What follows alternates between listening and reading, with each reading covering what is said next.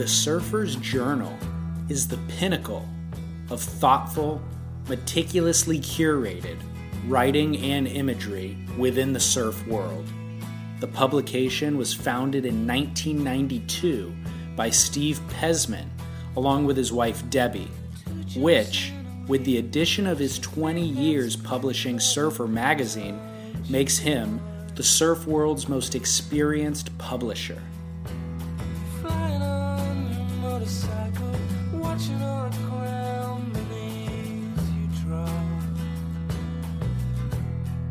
In today's episode of Surf Splendor, Steve shares stories of his youth, shaping surfboards, riding cosmic waves with Timothy Leary, the friends he's made along the way, and the legacy of the Surfer's Journal. I'm your host, David Scales, and I hope you enjoy my conversation with Steve Pezman.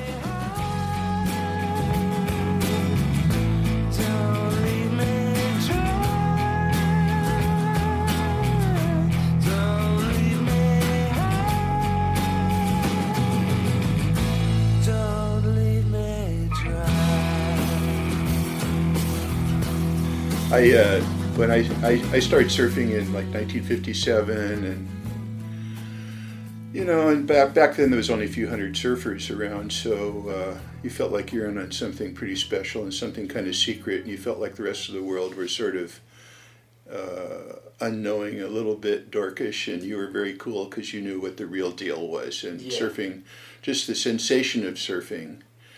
Uh, and everything about it, the culture, just everything was so appealing that it, you know, you got what John Severson, one of his first surf movies was called Surf Fever, and that's what you got when you Hmm. Yeah. tried it.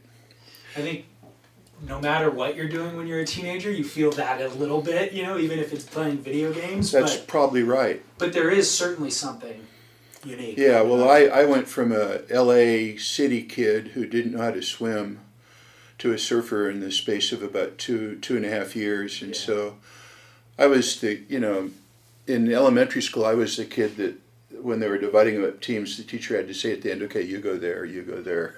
yeah, yeah, yeah. But uh, but later on in school, I kind of came into my size, and I was I was a pretty good athlete, but never a team guy. And surfing became my sense of self identity, and it was hugely important to me. And you know, we the guy I started with had a '41 Ford pickup truck, and we built a grass shack on the back, and we'd go down to the Huntington Cliffs and spend the weekend there, and you know, it was just really fascinating. Trying to get good enough so we could show our face at the pier where the cool guys hung out. Which is still the way it is today. Well, it kind of is. You know, Tom Morey, who invented the boogie board, uh, made the comment that uh, surfing is a lot like uh, walking the picket fence for your girlfriend, and uh, most of this, it's uncanny how most of the surf spots are easily viewable. You know, from the pier, from here, from there, but and so it's really an audience. pe- Although it's a personal thing, you're really surfing for approval a lot of the time Yeah. it and it's so. you know so it's it's uh, kind of an interesting thing but anyway um, i shipped out i went to hawaii in the winter of 62 63 and rode big waves rode waimea bay and sunset and all that stuff and i came back i was pretty full of myself and uh, i ended up uh, working for Mickey Munoz at Oli Surfboards. Hobie had just bought it, and uh, I was his left-hand man, and I learned a lot from him. He's uh, he was a a kid in the late 40s into the 50s, a Malibu iconic California surf personality, and he's still going um, with SUP, and he's an incredible athlete and a wonderful guy. Yeah. Very bright. I'm actually interviewing him for the podcast as well. Yeah, he's uh, he's a national treasure, and um, uh, after by the then I shipped out in the merchant marine. I worked as a I worked for juvenile hall as a night attendant at forestry camps for L.A. County delinquent boys because my dad had been a camp director who got me in. Anyway, and then I shipped out in the merchant marine in 1965 on a on a uh, a ship with uh, 8,600 tons of hams and slits due for uh, PXs, you know, for the for our fighting troops in Vietnam. 1965 was early, and uh, that was a six-month voyage where the crew uh, rebelled against the uh, the officers, and there was all kinds of stuff that went down on that. Uh, but it was it was pretty incredible and a great experience. I came back, and soon after that, um, a friend of mine, Bill Wetzel, uh, was asked by Foss Foam, that was a secondary foam supplier, but you know large. Yeah. He said, "I have like five thousand second blanks. I don't know what to do with them. I think they, they'd be more marketable if they were shaped. So I want you to shape them." So this guy, my friend Bill, uh, got me to team shape with him, and he taught me how to use the tools. And so he'd do the first step. He'd outline, I'd band, he'd, you know, uh, contour and sand, or, and we just switch back and forth. And, and so over a period of a summer, we both team shaped about 2,000 boards, Oh and uh, and we got six bucks a piece. Uh, and he got four, and I got two, which was appropriate. Finally, you know, I, I went back to my home range, which was Huntington Beach, Seal Beach, and started shaping, and we started a surfboard business. Um, uh, uh, Stu and I started shaping contract uh, shaping for surf shops to, didn't have make their own boards, and then and we built a shaping machine that would that would cut the rocker and the blank with one pass on the top and one pass on the bottom. You know, we had to invent, Yeah. we had to learn how to do something. That was the basic lesson of that for us, and uh, and I learned how to shape pretty well. And the deal about shaping surfboards is um, learning how to use the tools and control the tools. And the fewer times you t- touch the board, the more true and refined your shape will be. So scrubbing away and all that stuff means you're kind of whittling. But if you t- if you take big bold cuts and go right to where you want to be, real quick and efficient, the shapes those are the shapes that turn out to be the good ones. Wow. And you remove foam and patterns, um, like you kind of sweep it off and then sweep it off and blend and stuff. But and learning how to read foam, like you pick the blank up from the tail and look, and you have side lights that cast a shadow across the board. And learning how to read the foam is a big part of it. Like if this curve goes down like that and this curve goes down but a little less down than this one, then you go over and you Sure. adjust it. And so it, it's a it's a very logical process Yeah. And uh, that requires just tool control. So if you had to, the more abstract the tool, the harder it is to control. The more you can control the cutting blade. So a hand plane is infinitely more controllable than a power planer because you can see the blade, you see the the, the shaving peeling through it, you know exactly Yeah. what's going on. Right. So it's an interesting intellectual chess game Hmm. Uh, that combined with surfboard theory, which is a foil kind of uh, concept, like a wing. And uh, we, we were like alchemists, you know. We were the, the, the shapers have always been an integral part of the sport, and surfing's always been unique because uh, the boards, for the most part, until the last decade or two, have been handmade for each person for the most part. And uh, there's no other sport with as much of a following where what you use to do it is handmade for you. Right. And yet they were only like $500, $700. I mean, ridiculously cheap Right. and there was no profit in it because no one could mark the board up because uh, you can buy a blank and get it shape it and get it glassed for four, 400 bucks and that controlled the price so it was a funny deal very high level of art and skill um, and no profit. But you could you could you would be paid for your craft. So it, you know when i started shaping you made 10 bucks a board and it took i don't know you know two or three hours. Um, nowadays, shapers get anywhere from 35 to 100 bucks a board normally, and uh, it takes them an hour or so. So it's, you know, you can make a living, a good living, uh, but, you know, it's not really healthy, but it's kind of wonderful. Yeah. But I feel bad for people that are in their 60s and still shaping because they never developed any other resource for supporting themselves Right. because it gets old and it gets hard and and um, so it's a funny thing. Yeah. It's the same for people that surf. You see them abandon most of societal's normal roles in order to dedicate themselves to surfing. And uh, at first you're jealous of them because you're going to work and they're surfing, and you're doing this and they're traveling to some perfect place somewhere. And but eventually, eventually, as you grow older, the comfort of having children and a family and Yeah. all those things, um, uh, and the lack of it in their lives becomes really uh, very profound. You know, Mickey Dora was uh, famous for saying, uh, "When the surf's good, I'm on it, and when it isn't, I don't want to know about it." Yeah. Yeah. You know, I'm not a surfer. Don't call me a surfer. I'm not a surfer. Right. I, I just ride waves when it's good. um, for posterity's sake, can you tell me about um, Petersen surfing in 19? Pearson's International Surfing. Yeah. Well, um, my relationship, it was started, I think, by LeRoy Grannis, and then it went through some ownership phases. It ended up uh, being published by Dick Graham, who was uh, uh, a jock, a, a basketball player at Chapman College, and a and a Marine uh, out of the Marine Corps, and a cool guy, and a real athlete, but not and a body surfer and a diver, but not really a board surfer and he was publishing Surfing Magazine because uh, the opportunity fell into his lap, and he had a kind of uh, opening at Petersen, and so he was on it. So he hired a buddy of his named Duke Boyd, who had just started Hang Ten, which was the first real mass-produced authentic surfwear, and he hired Hang uh, Duke to merchandise Petersen's International Surfing Magazine like he merchandised his clothing line. Because Duke hung out at Huntington and gave trunks to the cool guys and said, "Hey, wear these. Give them back to me after a while. Let me see how they do." Um, and he'd drive to Rincon and give guys a ride. And he surfed himself, but so he was milking this kind of underground surf culture for its authenticity, um, and and injecting it into his his Hang Ten line, and injecting it into Petersen Surfing magazine. So he came to Stu and I and asked us to write a technical article about surfboard design, it. basic elements of surfboard theory. And this is the article that we wrote.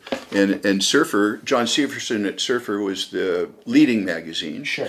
And he went, oh. And so he got this uh, f- uh, physicist that surfed, Terry Hendricks from La Jolla, to write a technical article that was really a technical article, you know. Yeah. But this was this started uh, a relationship with that surfing magazine where I wrote travel articles and and so forth. And then one day they uh, Duke said, "Hey, you want to come come inside and be an editor?" So I did. And about six months later, that magazine folded. And uh, so I went down to Surfer and said, "Hey, uh, could I contribute uh, articles to you guys?" And they had kind of gotten to know who I was uh, because they sold us advertising for our surf shop, and they kind of knew that I shaped, and and they said, well, you know, uh, our editor is leaving.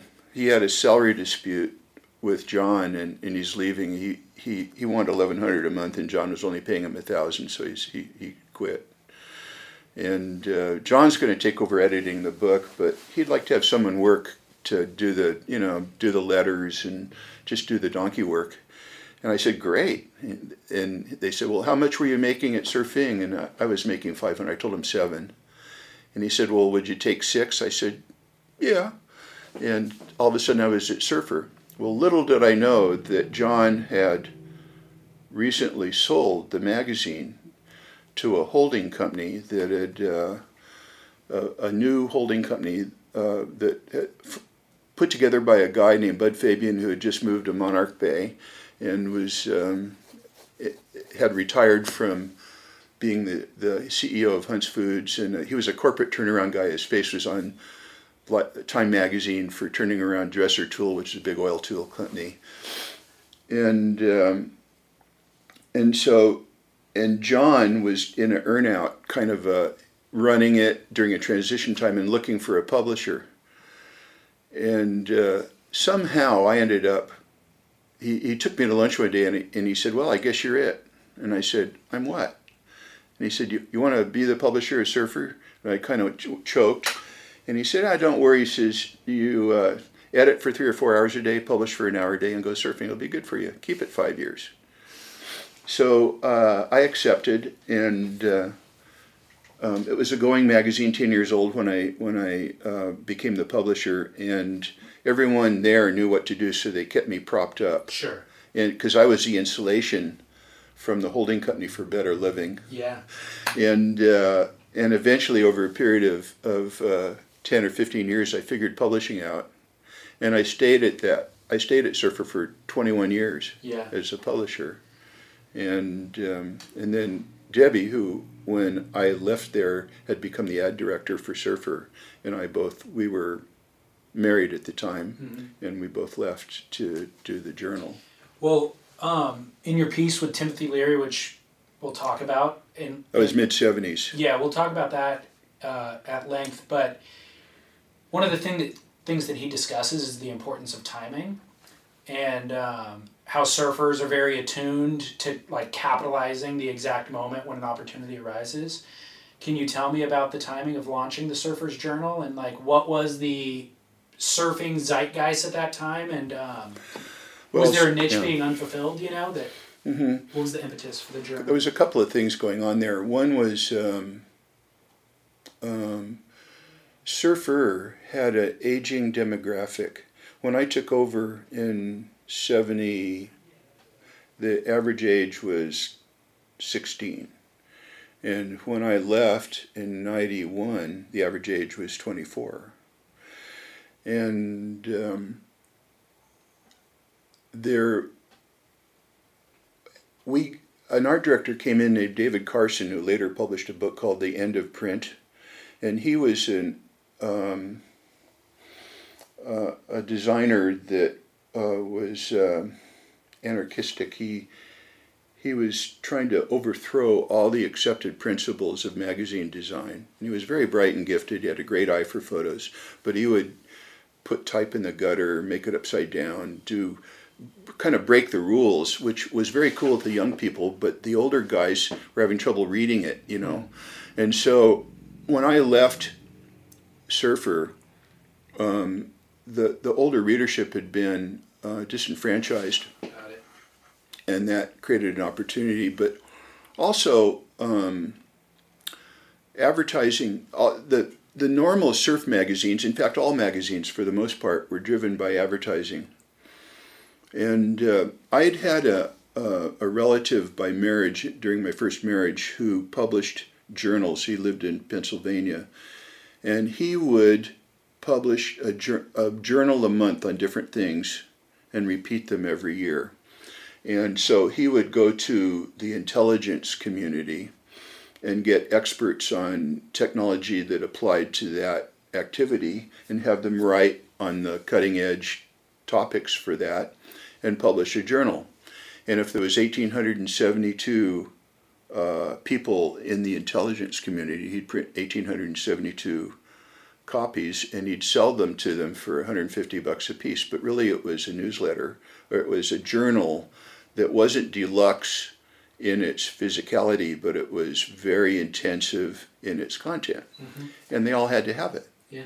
So the deal was he charged as much as he needed to to make it worthwhile doing. Yeah. So we thought, let's do an all content surf magazine because all the readers always say, oh, too much advertising, too much advertising. So let's do an all content magazine and and charge what we need to to to, to make it viable. Yeah. So we came out with the journal at twelve ninety five and we had six advertisers instead of forty percent advertising. And uh, that was uh, um, it was it was so different than anything else that was going on because there's a lot of new age publications now that are enabled by electronic media and so forth. But that was surfing prior to that had been mostly served by traditional format uh, sports magazines that carried tried to carry as much advertising as they could get and charged a comfortable cover price and sold the magazines at a loss and made it up with ad revenue. That's the Sure. traditional uh, magazine model. So our model was make it for five bucks and sell it for ten, and uh, so it was a book business. But our idea was to sell these books by subscription four times a year. Can I interrupt you real quick? Yeah. You talk about um, kind of this higher level of con- content, quality Mm-hmm. of content. I feel like traditionally surf, whatever, um, print media or whatever, pander kind of to the Spicoli stereotype. Was there any concern of yours that there wouldn't be a market for this higher uh, quality content? You know, um, Bruce Brown, I asked Bruce Brown how he did his movies, and he said he made movies for himself. And, if, and he was just lucky somebody else liked him too. Okay. And so um, when I left Surfer, I was 50 years old. And I had no interest in pandering to the lowest common denominator, which at the time surfing was doing very much. Surfer slightly less. Severson, when he started Surfer, he was an art teacher and, and a brainy guy. And he published a fiction called Malibu Lizards in the first issue of Surfer, where no one went surfing and it was and he he was uh, he you know he did his cartoons and Murphy and all you know he he kind of did a lot of kid shit in um, in Surfer, but really he coached me when I came in uh, into his uh, his his group. He said, "Never underestimate." The, the intelligence of your readership and never be afraid that you're going to go over its head. So um, I always thought that I, I, I, I believed that. I thought he was right. Another, you know, words of wisdom was um, when you write a caption, never tell them what they can see for themselves. Joe Blow going left at Velzyland is not a caption, Right. but Joe Blow had an argument with his girlfriend before he paddled out. And he was really angry and he was just slashing back and forth out there in the water. That's a caption. Yeah. So uh, uh, those were invaluable little tips because photography has been so hugely important to surfing as an information transmitter, and then and surfing is so sensory that surfers can look at photos and get a bit of the rush you actually feel from looking at it, but Yeah. mind surfing the photo. And it's a little bit different than other sporting uh, photography, I think, in that sense. But um, word quality we endeavor to to print literature, and we also endeavor not to take ourselves too seriously. Because you know, what Tube said, uh, surfing's the toy department of human affairs, you know.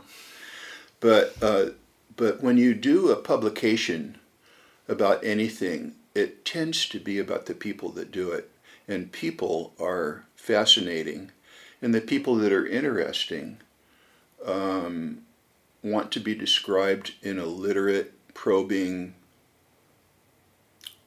slightly unusual, uh, surprising way.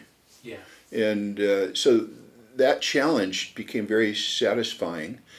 And it also, I think, uh, uh, earned us a dedicated following of people that were tired of the kid shit. I agree. That's definitely true. Uh, Let me let me unpack that a little bit. Um, I think surf writing faces a number of challenges, and one being that it's uh, so easy to be just repetitive. We're going to the same places, surfing, doing the same act essentially in the same destinations. What is your approach to um, storytelling for the Surfer's Journal? How do you avoid that repetition? Uh-huh. Well, we just try to uh, um, delve deep into personal experience and feelings, and and and um, I hate to use the word, but intellectualize intellectualizing a little bit about something or pondering it, or um, and there's some writers that are quite uh, good at at looking at surfing in a fresh way. Okay. Matt Warshaw Yeah. is is loaded with history and wields it in a in a in a completely fresh way usually and a and off off the cuff uh, side shots and, and commentary that are witty and, and and knowledgeable he's a good surfer and uh, that's kind of you know it's interesting to have a kook tell you how he perceives surfing. That's interesting. Yeah. And to have a great surfer explain the nuance is also interesting.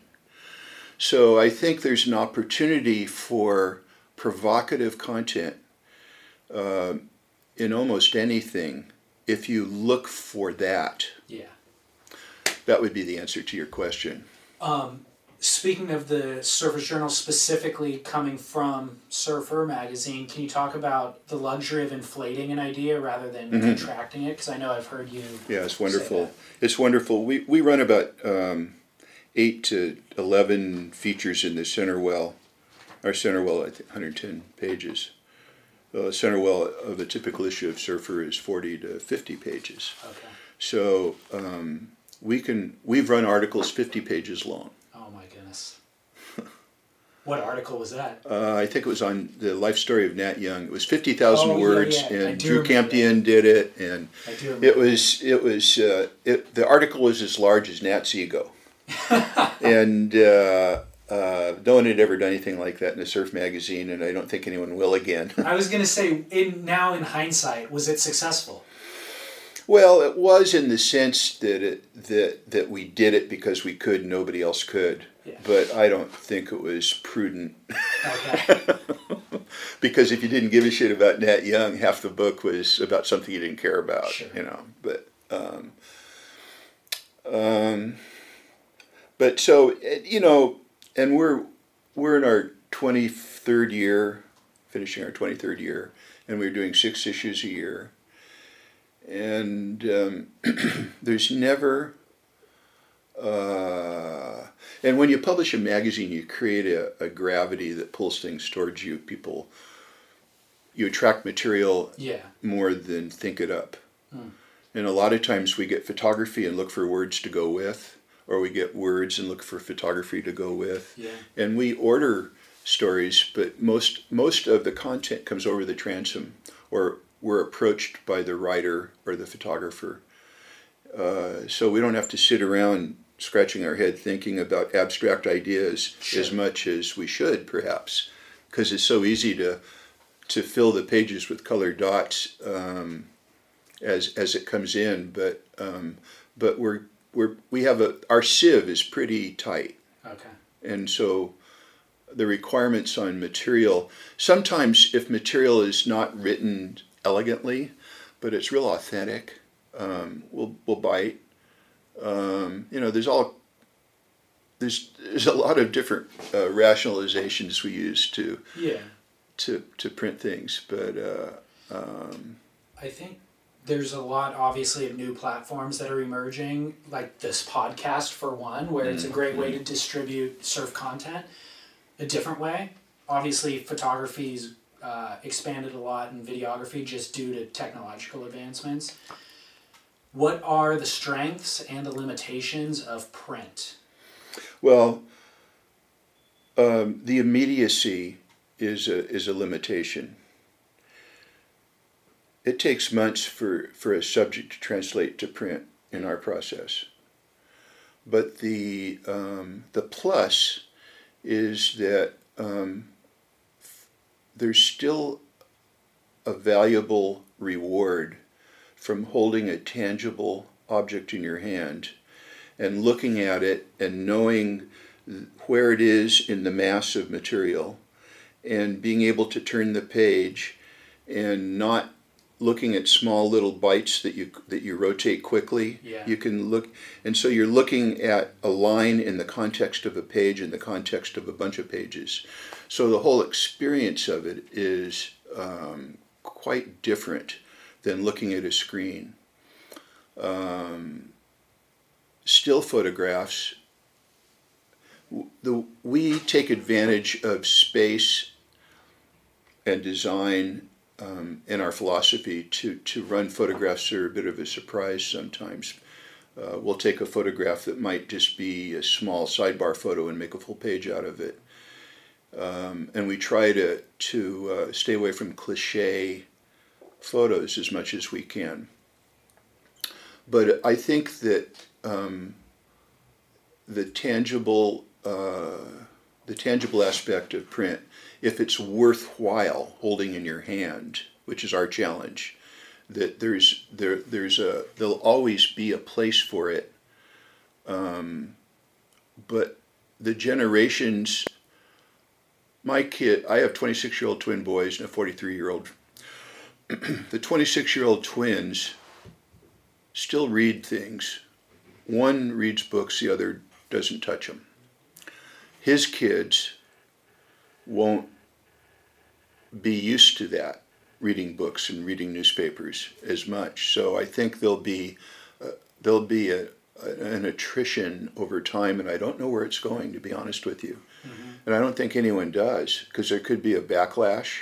Right. About that too. Uh, um, but and and the journalist has has supported uh, our family's life for 23 years, and we could stop now and uh, and it would be okay. Um, and one of the reasons we don't is because it's a, it's a support mechanism for a whole bunch of families, and also that um, there seems to be a passionate uh, readership that deserves to be uh, fed. You know, they're hungry. Yeah, absolutely. Yeah. When you're hiring for a small business, you want to find quality professionals that are right for the role, and there's no faster or effective way than through LinkedIn jobs. Your time and capital are precious, and there is a powerful resource that can help you focus on what you're good at and integrate people into your team seamlessly to help grow your business. LinkedIn Jobs has created the tools to find the right professionals for your team efficiently and for free. LinkedIn isn't just another job board. Everyone is already on LinkedIn with their resumes and references, and now LinkedIn has designed a hiring platform to connect you with candidates specifically qualified for the job that you post about. More than a billion professionals meticulously organized to connect people by skill set to help us all advance our position. 2.5 million businesses already use LinkedIn for hiring, and 86% of small businesses get a qualified candidate within 24 hours. It's that fast, easy to use, and effective. LinkedIn Jobs can help you write job descriptions, filter the right person to you, and give you the tools to help you interview them like a pro linkedinjobs.com slash surf is where you go to post your job for free yes totally free. That's linkedinjobs.com slash surf to post your job for free. Terms and conditions apply. Let's talk about kind of the act of surfing itself. Um, working in the surf industry, I've struggled with uh, managing that relationship. Like in the past, I'd have to go surfing to feel like I was being a part of surfing. Now it's like I wake up and I'm coming to interview you. Well, this is kind of part of surfing for me. So I don't go to the beach this morning. But then a week or two pass where I've been doing things that relate to surfing, but I haven't actually done the act of surfing itself, you know, because I'm satisfied in certain ways. Interesting, yeah. What has your relationship like um, managing the act of surfing versus pr- production of surf content over the last 50 years? How has that evolved? And, Well, I, I used to be an everyday surfer, uh-huh. and I was for a long time, and I haven't surfed for 10 years. Oh, really? I have a bad hip and bad shoulders. When you say you haven't surfed for 10 years, literally you haven't gone surfing once? Pretty much. Oh my goodness. No, I, I've, I've ridden a few waves, but I can't sit on a board because of my hips. I play singles tennis three times a week, doubles on weekends. So I'm not a couch potato, yeah. but um, but I surfed. I started surfing in the late '50s, and I stopped surfing probably around 2000 when I stopped surfing. So I had, you know, 40, 40 plus years of, of surfing. And that gave me an understanding of, of the, of this, of, of the ride, the basic core experience of it. And the culture around it goes through transitions. And I'm, and I know the culture that existed during the first 30 years of my, of my surfing life. And as I got older and more removed from it, I know less and less about it. So I don't describe surfing from a um, standpoint that uh, you would. But what I do is use my perspective, which is seasoned by being a student of the topic for 60 years or something. Um, and you get a perspective. When you publish a magazine or, or work in a magazine or in media, you, you- you're at, at the hub of all these information streams that are coming at you the, the, the, the surfers, the readers, the contributors, the staff, the, and the industry. And a, a lot of it sticks to you, and it's an unusual flow of information and its intensity and variety. And, and so you end up uh, accumulating enough of it on your, on your person that you have a unique perspective of the thing. And so I I share that when I have something to say, but I'm talking more about philosophy of surfing or Right. things that I've observed over large, large time frames. Like I I observed that if you look if you look at the ground around your feet and you see the what's going on, the geology of the ground around your feet, then you look at the ground from 38,000 feet in an airplane out the window. It's the same thing, just on a different scale. Right. So you begin to say, oh, everything gets infinitely bigger and smaller, and we get to see a certain range of it. Uh, but just what we can perceive doesn't mean that's where it stops. Sure.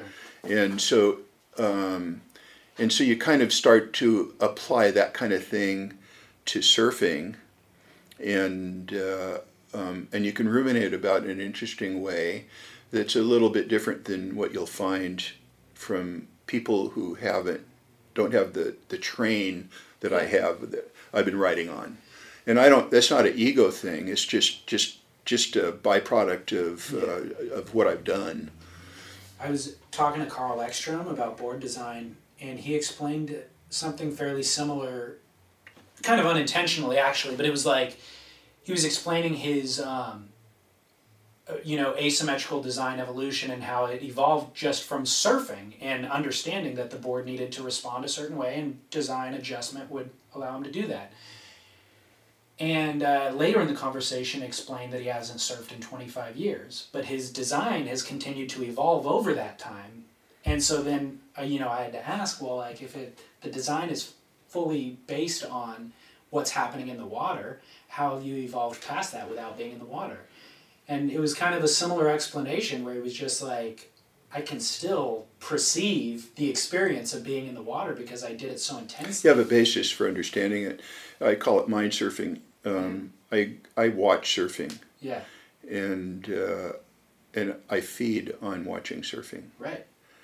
And so I'll I'll look at how a person rides, and I'll look at the wave, and f- wonder figure out where I would have taken off, or you know all that stuff. And so um, you continue to experience it, watch it, and understand a lot of it. But there's a lot of it that I don't understand. Like I don't know, I I cannot for the life of me understand slab riding slabs, Mm. for instance, because it's just they look horrific and I don't know if I could get myself to paddle into one or you know it's just the that realm of experience is beyond my realm of understanding. Right.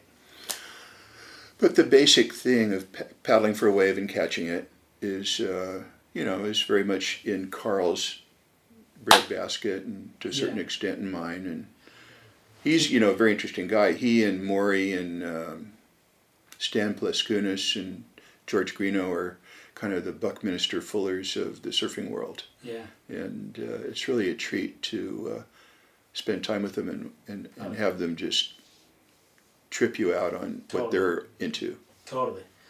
Um, anybody who kind of exercises in the morning, tennis or whatever it happens to be, um, knows how that improves the rest of your day and just your outlook on life and your relationships and all that kind of stuff. How is surfing as that morning activity different than just going to spin class at the gym or something like that? Well, that speaks to the difference between surfing and all those other things, and uh, it's a different it's different things to different people. But I I think there's uh,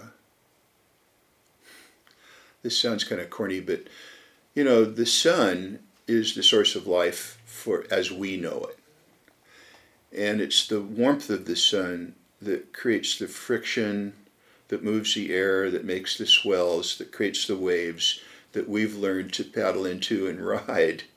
So you're connecting to this very core energy. Um, and there's something deeply um, engrossing and satisfying and rewarding about it. And I don't know if it has anything to do with that or if it's just we're just fun hogs, you know. Yeah. But um, I I always used to say if if you've surfed, any day's a good day. Doesn't matter what else happens. It's very And true. it's really that's about what you were saying. Yeah. Um, so it's uh, just uh, it's like a meditation, uh, and it gets confused with all the animal behavior of the human being. Um, but other mammals do it too, Yeah. and uh, you know, humans are kind of angry and greedy and awkward and but some are gorgeous. You know, Mm-hmm. Phil Edwards was elegant. He was Baryshnikov. Uh, there's others too now. Yeah, but, yeah. You know, that kind of was an intentional segue into the conversation about Timothy Leary. Can you tell me about um, the conversation you had with him that was featured in 1978 issue of Surfer magazine? hmm And then I have specific questions about it as well. uh, Leary. Um, at one point in the earlier 70s, he'd been hiding out. I think he was a fugitive. He was, you know, an LSD. He was a drug proponent. But he was also a Harvard professor, bright guy, and what he saw in psychedelic, in the psychedelic experience was sort of uh, maybe a little bit on a lesser scale that, than that we got riding a wave. Sure. uh, and he saw a parallel between surfing and and uh, the the the um, free mind.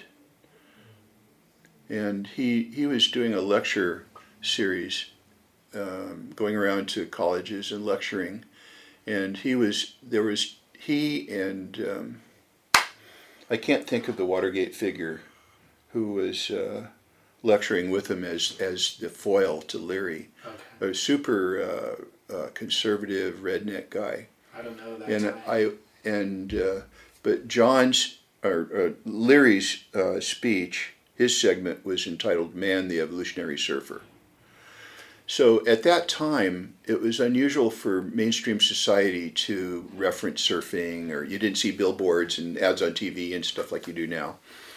And so, uh, and Leary was being uh, kept by a uh, think tank in Huntington Beach that was sort of new age and experimental, and and and and so they were. He was associated with them for a while, and they would kind of leverage him for whatever value and they leverage each other and so this so we called and asked if he would come down and and be interviewed and uh, and and this guy in a Mercedes from the think tank drove him down to Surfer Magazine office and uh, and and I interviewed him. And later we went down to uh, the beach at San Clemente and Art Brewer shot some photos of us and was he a surfer? no, Okay. but he'd been around uh, the Brotherhood of Eternal Love in Laguna Beach, and a lot of those guys were surfers. And so he, he began to see surfers as a sympathetic cultural segment to his viewpoints. Okay. And uh, um, so I- w- there was this, and we found conversationally uh, sort of- sort of a common ground because he was describing surfing in a way that uh, resonated for me, and I was describing surfing in a way that resonated for him. Yeah. And his his his key thought was was that surfers were the throwaheads of of man on earth rather than the dregs because they were living uh, for the moment and they learned th- and they valued that above all else Right. and uh, that the destiny of man was to evolve to to live in a purely aesthetic reality. Um, and and surfers were constructing that now for themselves. uh, and the the tube ride was the epitome of be here now, the past, the present, the, the the future and the present, and and so he really respected what surfers did, and the fact that that a philosopher, uh, albeit an LSD high priest, Yeah. uh, certified, appreciated the act was uh, was very compelling, very interesting, and I was really lame at the time. Like I spelled uh, T A O D O W like Dow Jones in the article. I remember I was always horrified by that later on.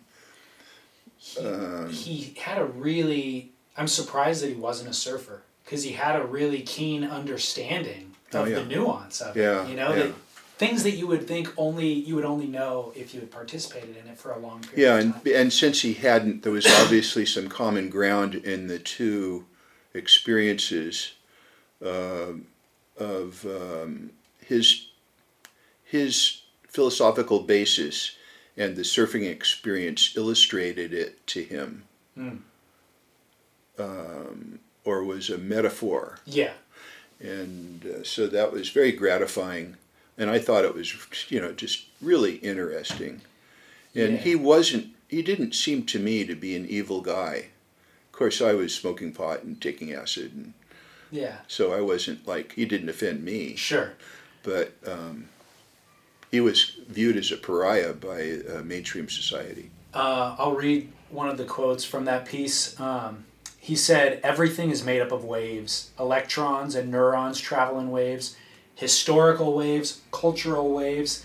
In nature and life, things come packaged in sequential, uh, cyclical, moving, ever changing forms.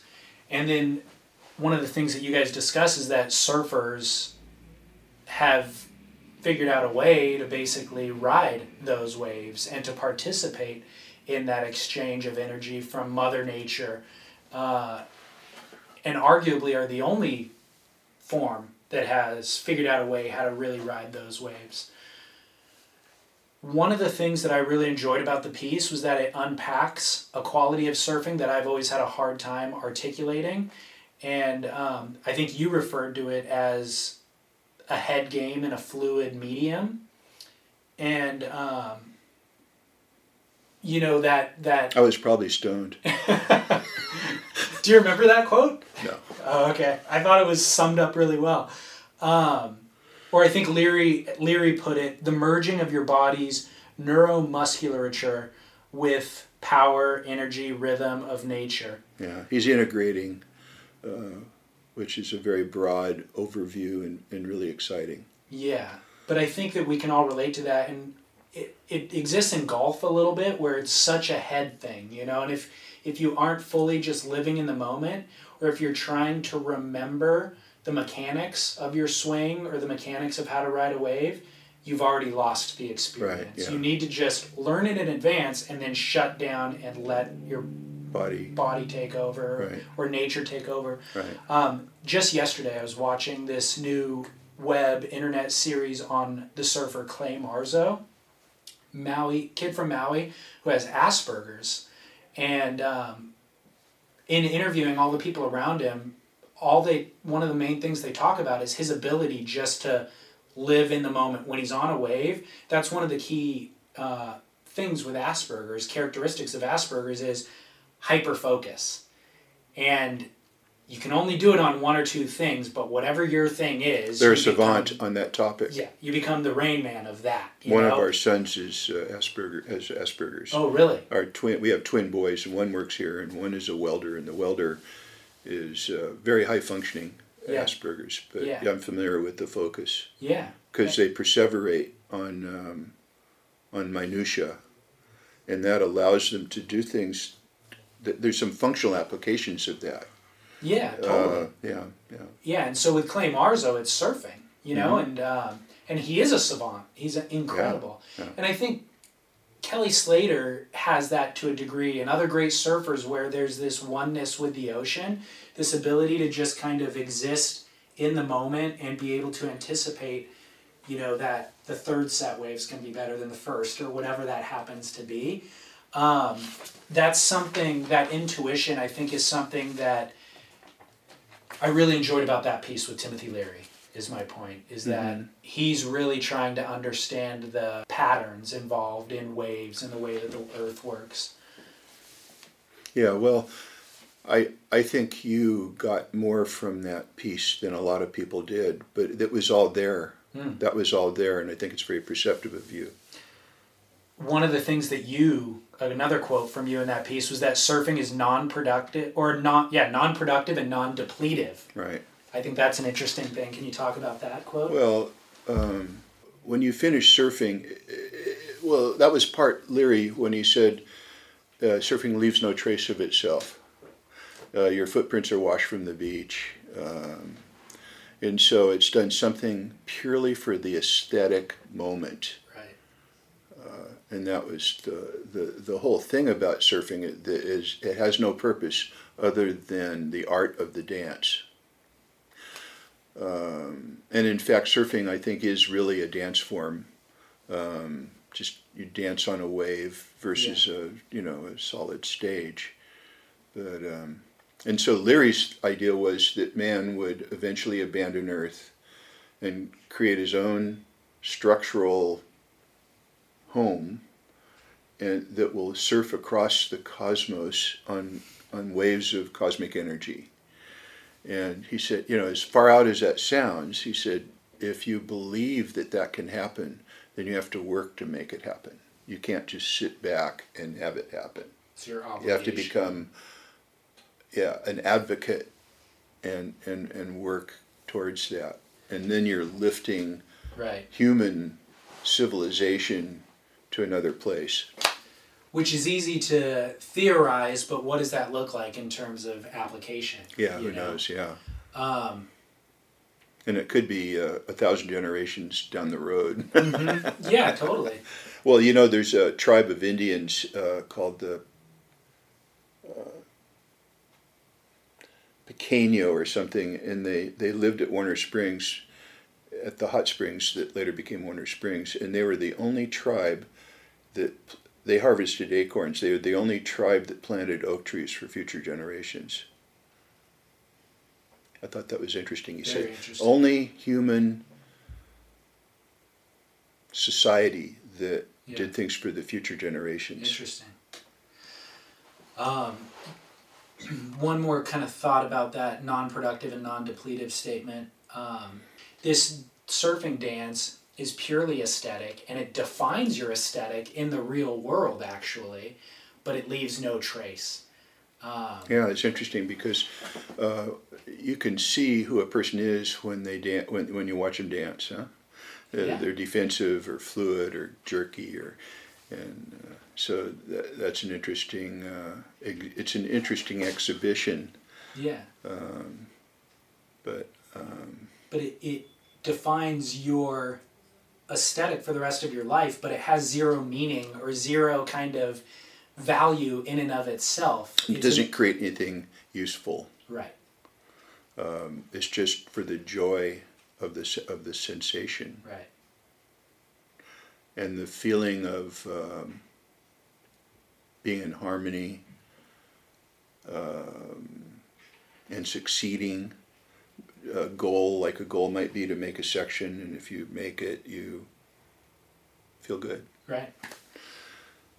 That con- that conversation that you had with him seems to be kind of played an important role in you and your career. Well, I was, uh, I was, my father always was just freaked out that I'd gotten swept up in in being a surfer, and um, but I found this huge, rewarding, undefinable quality to it that that allowed me to let it take me away and Yeah. consume me. And uh, Leary explained, helped me understand what the value of it was Yeah. that was so worthwhile right. to, to dedicate your life to it. Right. And that was, and that became a kind of a philosophical platform for my understanding of the sport. Um, one of the th- other things that you said in there was that surfing gives you a very elemental uh, illustrations of broader truths in uh, because it serves kind of as a microcosm that we can grasp. I think it does. You know, surfing has a metaphor for life in it. Um, do you want to talk any more about that, or do you have any Well, thoughts on that? um, surfing is, is the ocean is a teacher, and it will take a jagged rock and turn it into a round pebble, and it will take a jagged person and turn them into a smooth person, if the person lets it. Right. Um, and so you learn things from surfing that you can apply to life um, in many many ways. So there's there's there is a value to to uh, the school of the University of the Ocean. Yeah. that and you learn um, when you're a speck of lint on the face of a wave at Waimea Bay, you realize that the body can survive uh, forces that would break a rigid thing into pieces, but and you realize the power of your brain, and you realize that the power of the wave is only the only part of the wave you have to deal with is the part where you're touching it. So the, the immense power of the of the totality is not your concern. And when you're riding a surfboard, it's just a wetted surface that. So, uh, and there's a lot of uh, things that happen. Like you become confident. Oh, I can survive that. Oh, that's possible. It doesn't look possible, but it is. Oh, wow. Things that don't look possible can be possible. That's a big lesson. Um,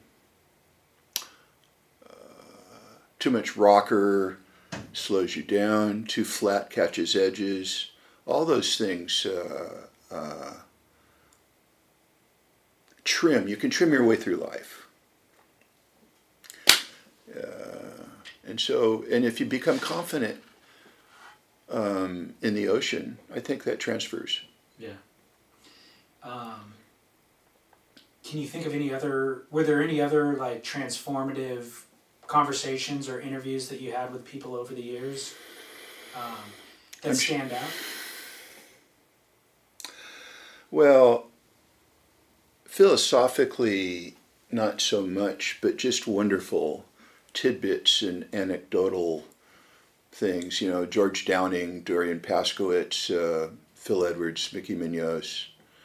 Um, listening to them talk in a relaxed way about things they've learned or funny things, and um, is really, you know, incredible Yeah. um, and they each, um, like Phil Edwards and Mickey, are completely, their lives are completely about the ocean.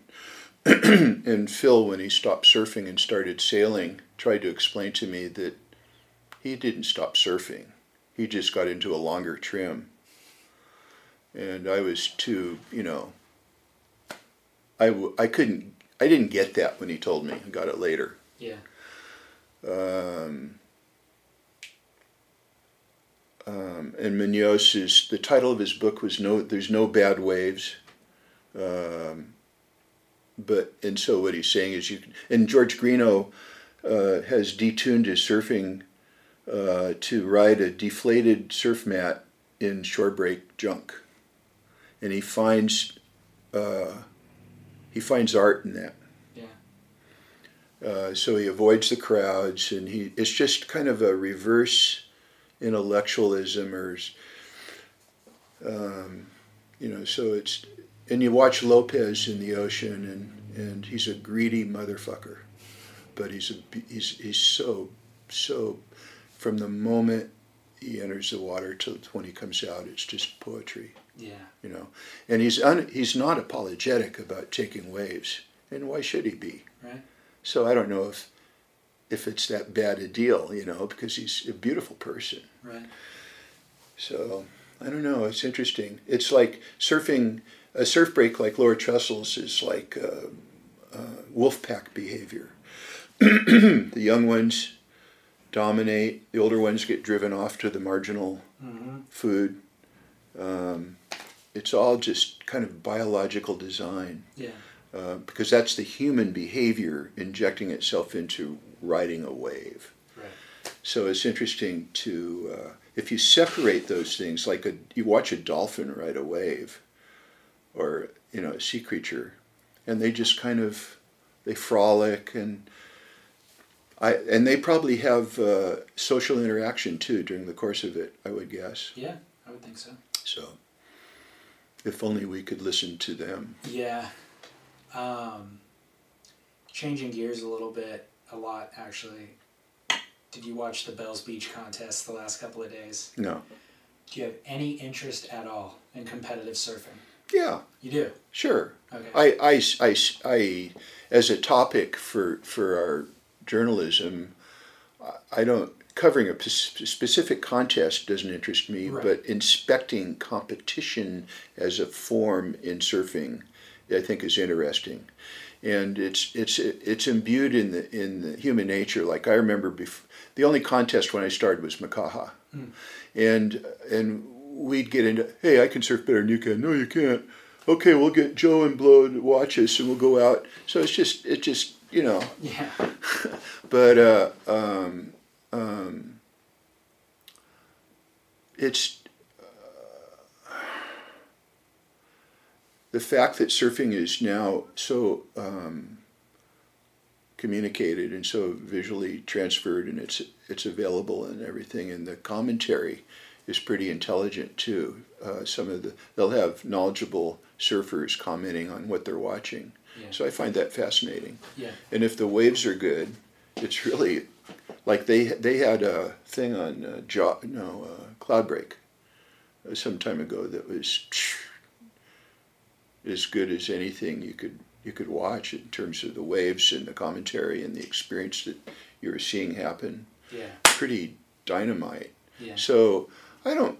I think competitive surfing is quite interesting, and it's a valid form of surfing that's different than free surfing. But I think surfing has been shrink wrapped and packaged and distributed and and uh, modified and made convenient for packaging and distribution and all those things. And a lot of that was um, the absence of that was what was beautiful about it Right. when I started. Right. And so I resent a lot of it. But my 26 year old son doesn't, because he doesn't know any different. Yeah. To him, these are the good old days. Right. It's just a cycle, you know. talking about how you can't really relate to that experience of wanting to ride a slab seems kind of similar. The contest experience, it's almost a different thing entirely. You know. Yeah. Um, well, you know, timed, um, being judged for uh, prescribed things, having a criteria for surfing that uh, doesn't um, leave room for um, invention too much or variance or so. As I said in a recent piece, surfing today is really kind of judged by the radicalness of maneuvers that everyone's doing, and who can do the most radical uh, version of them is, is considered the best. Yeah. So that's kind of like gymnastics, Right. um, whereas, um, and they're- it's like clones trying to be better at a certain thing. Right. Well, the in relation to our earlier conversation about aesthetic being the foundation of surfing, essentially, and the the embodiment of surfing has to do with esthetic The judging criteria doesn't doesn't make any accommodation for style at all. It intentionally leaves style out of it. It's the too subjective. because it's too subjective. Yeah. But that does seem counterintuitive to the Right. original act. Yeah. know? If you think about surfing around the turn of the century, um, and it was just people riding in on planks to the beach.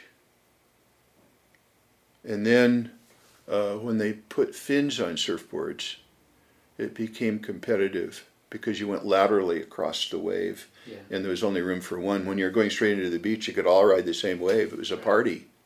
So that changed the dynamic of surfing quite a bit. And Sure. when someone uh, mentioned that to me, I thought it was really interesting. I, I, it had never dawned on me that that was like a, a crucible of that that one moment when surfing when the angling, which left you know one person can go this way and this way, but ten can go like that.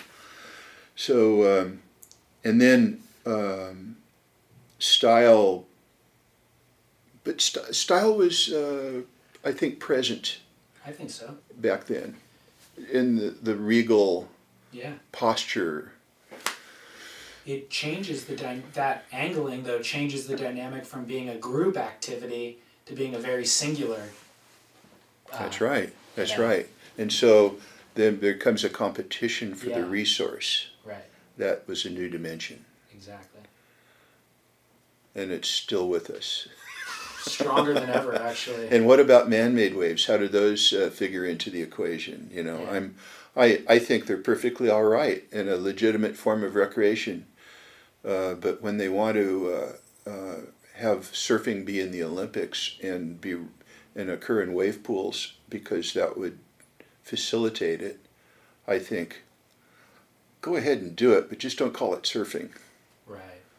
because surfing is about interfacing with nature.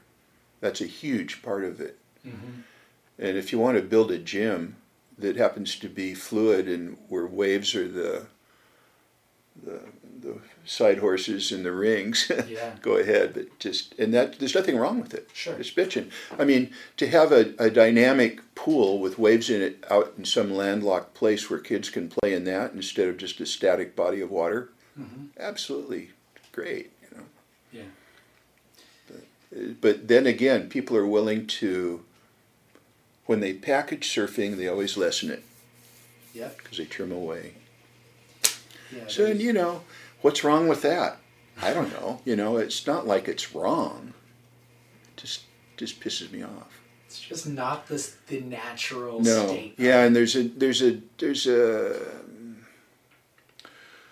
something about protecting the core value. Yeah. You know, that seems worth doing. Yeah. That's kind of what the journal is trying to do in a way.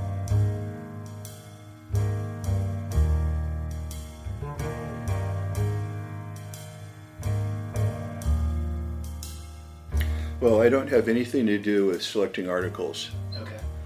um, or editing them or writing captions, but I I am more about the the uh, philosophy of the process um, and coaching uh, the editor Scott and Alex Wilson and whoever our team is at the moment uh, to keep them so to help them express the values that were the core values we were trying to um, to to express, but th- that's the trunk. They're putting the leaves on it, you know. Yeah. And I, they should be. I shouldn't be. Yeah. And it will change. The the publication will change with the chemistry set of the humans that do it. But if the core vision of surfing as an art form, uh, as a human social bundle of all those things, um, as long as that kind of is there, I think it, the uh, the integrity of it will, will survive the, the absence of my presence, which ultimately will happen one way or another. Right. Two jumps in a week. I bet you think that's pretty clever, don't It's um, you know, and the role of media is so is being redefined right now, and so the destiny of this publication is really open to conjecture. But I, I hope, I think that uh, there'll be a place for the tangible worth holding in your hand. Um, and but the question is, how many? If the audience for it shrinks, that means the price goes up. right. And so that there may be a life cycle in play there. We'll Yeah. see. Um, I know it's been 10 years. Final question for everybody I interview is what was the last surfboard you rode? It was a Phil Edwards. Um, it's right out there um, on the floor. Uh, just a one stringer, uh, speedy shape, uh, longboard, 10 2. That was always my length. Where where'd you ride it? Oh, probably middles. I, I used to live for lowers, Yeah. and then I segued down a little bit, so I didn't get my ass chewed so much. Right. Well, actually, it was ego, because I hated I hate to get in people's way, Oh, okay. and so I just I can't I and I don't like sur- I don't mind surfing behind, but I don't like to be in front. It's a lot of pressure. Yeah, and it's just not cool, you know. It's not Yeah. where I started.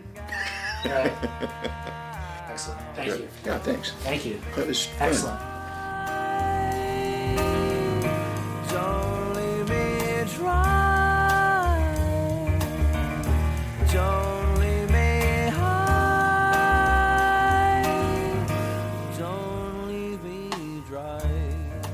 We have Steve's full article with Timothy Leary from that 1978 issue of Surfer magazine on our website, surfsplendorpodcast.com.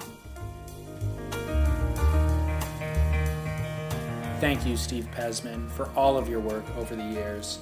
Uh, the Surfer's Journal is an absolute treasure to the surfing community. We are very grateful for your contributions.